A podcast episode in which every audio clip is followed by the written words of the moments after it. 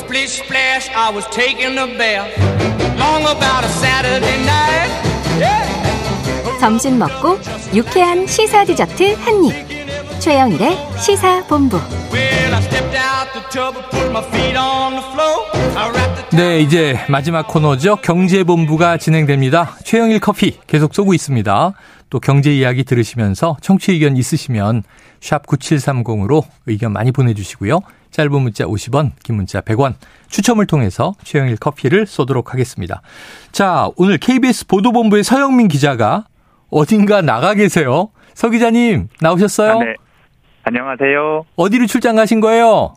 아, 출장은 아니고요. 네. 음, 지난 약속이 있어서 오늘 피치 못하게 전화를 하게 됐습니다. 죄송합니다. 네네네. 아, 중요한 약속이신가 네. 보다. 알겠습니다. 오늘이 이제 새해 첫 시간인데, 우리 네네. 경제에서 가장 중요한 얘기를 준비하셨을 거 아니에요?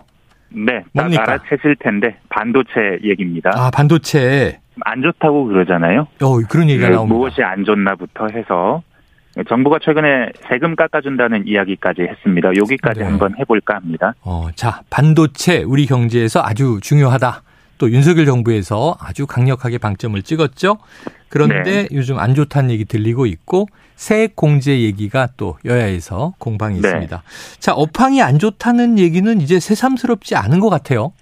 그렇습니다. 뭐 올해 아마도 저점을 찍긴 찍을 것이다. 그리고 좀 올라오긴 할 텐데 음. 여전히 좀 더 내려가야 된다. 전반적인 수요나 가격 측면에서. 네.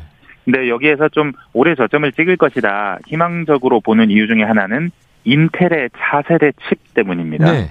어, 삼성전자의 경쟁력이 아니고요. 음. 사파이어 레피즈라는 인텔의 차세대 서버용 칩이 다음 주에 출시된다고 합니다. 네네. 그리고 다, 이 상반기 중으로 본격적으로 양산이 되고요. 네.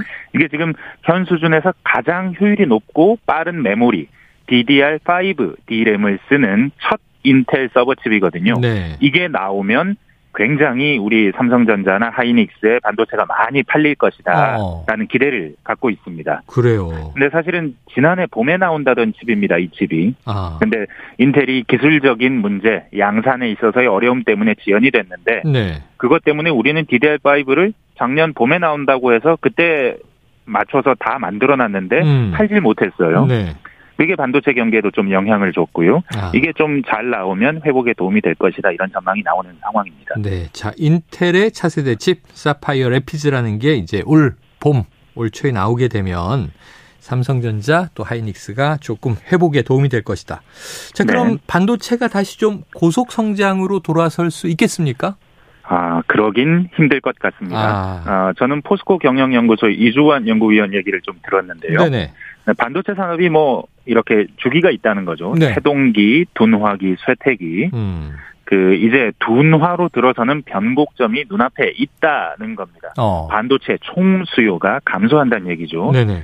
앞으로 한 5년에서 7년 사이에 바로 그 넘어서면 다시 돌아오지 못하는 지점이 온다는 건데, 네. 근데 다 죽는 건 아니라는 겁니다. 예. 무슨 얘기냐면 전체적인 수요는 줄어들더라도 새로운 수요가 나오는 분야의 반도체 네. 그리고 여전히 좀 성장을 할 수 있는 부분의 반도체는 여전히 유망한 그 예. 트랙에 올라설 수 있을 것이다. 그러니 거기에 맞춰서 앞으로 5년에서 7년 사이 굉장히 준비를 잘 해서 네. rising 사이클에 있는 반도체 분야 로 사업 조정하고 설비도 조정하고 전략도 조정하면 괜찮을 것이라는 얘기가 나옵니다. 네. 이게 참 뭐 전기 전자 산업 보면 예전에는 뭐 트랜지스터가 혁신 기술이다. 그랬다가 이제 반도체까지 온 거잖아요. 굉장히 오래전 얘기네요. 트렌디스터.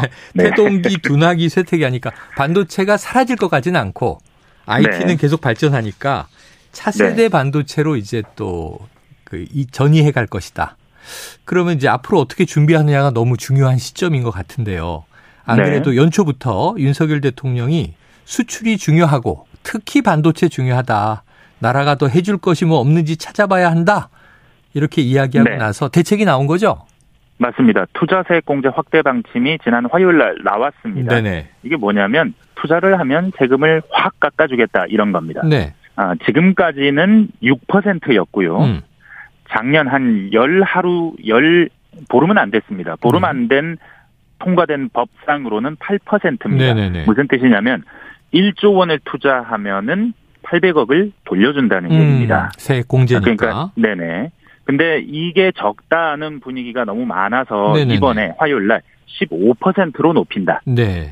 그러니까 대기업 얘기입니다. 대기업 다. 기준으로. 네네. 중소기업은 25%. 네. 그러니까 1조 투자하면 1,500억 원을 돌려준다는 얘기입니다. 음. 아, 직전 3년 평균보다 더 많이 투자하면은 여기에 얹어서 10%더 제해준다.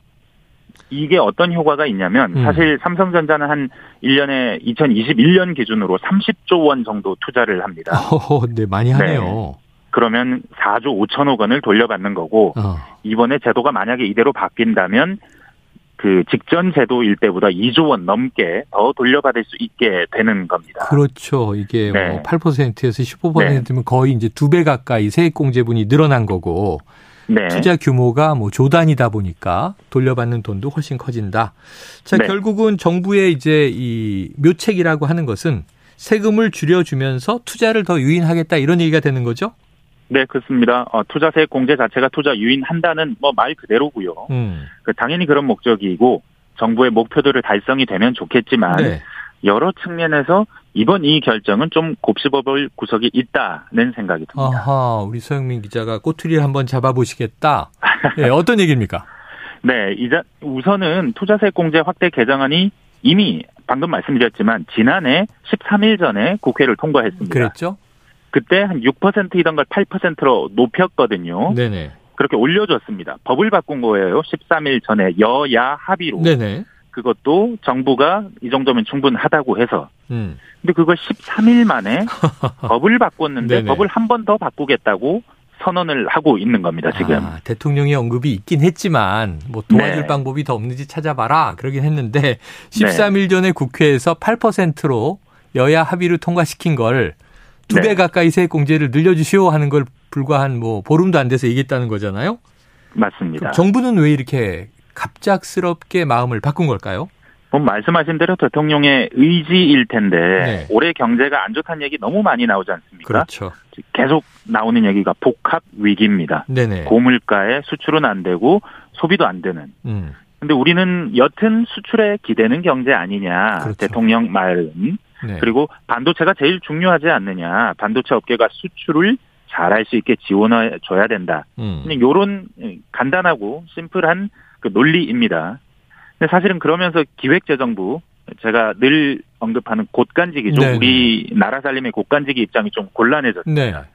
어, 반도체 업계 지원 소홀하다는 얘기 나올 때마다 특히 이 법 통과되던 보름 전에 네. 우리는 굉장히 지원을 아주 많이 하는 나라다. 어. 그 일각에서는 아, 타이완보다 우리가 못하다고 하는데 우리가 네. 타이완보다 훨씬 지원 많이 한다. 네. 틀렸다라면서 강력하게 반박하고 보도 자료를 냈었습니다. 음. 당시에 경제 신문들이 굉장히 기사를 쏟아냈었거든요. 네. 그때 기재부가 강력하게 반발했는데 어. 근데 지금 보름도 안 돼서 경제 신문들 말대로 해줘야 되는 상황이 된 겁니다. 네. 실은 저희가 취재하면서 월요일 날 기재부 관계자들하고 통화를 해봤을 때만 네네. 해도 발표는 기정사실화가 됐지만 음. 월요일 화요일은 절대 아니다.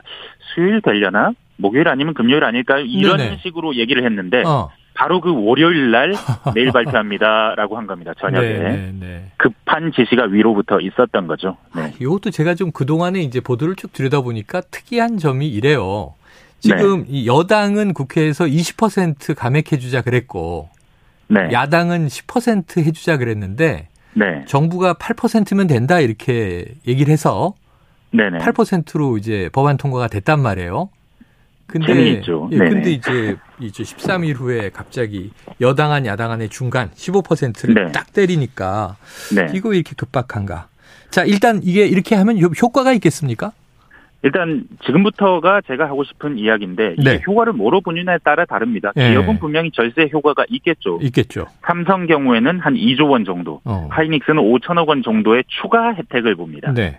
문제는 정부인데 이 효과를 뭘로 보느냐. 음. 정부 입장에서는 세금을 깎아줬으니 그만큼 투바, 투자를 더 많이 해야 그게 효과가 있다는 거 아니겠습니까? 네네. 근데 반도체 업체들은 장기 계획 세우고 거기에 따라서 투자를 하지 음.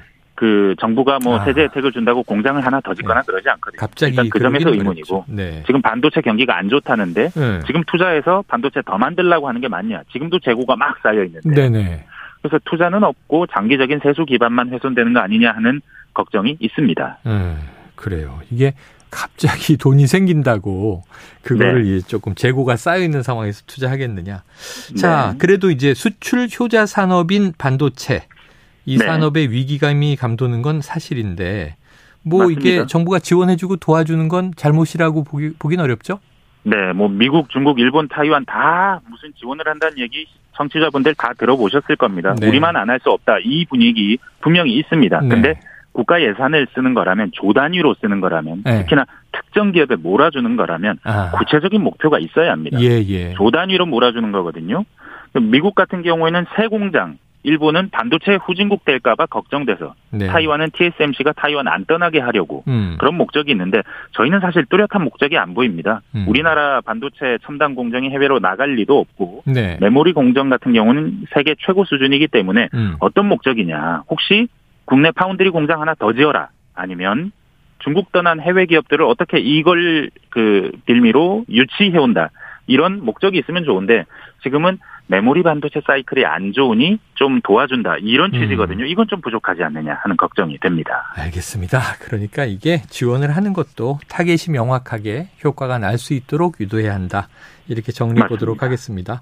자, KBS 보도본부의 서영민 기자와 경제공부 함께 했습니다. 어, 오늘 전화인데도 굉장히 좋은 내용 깔끔했어요. 고맙습니다.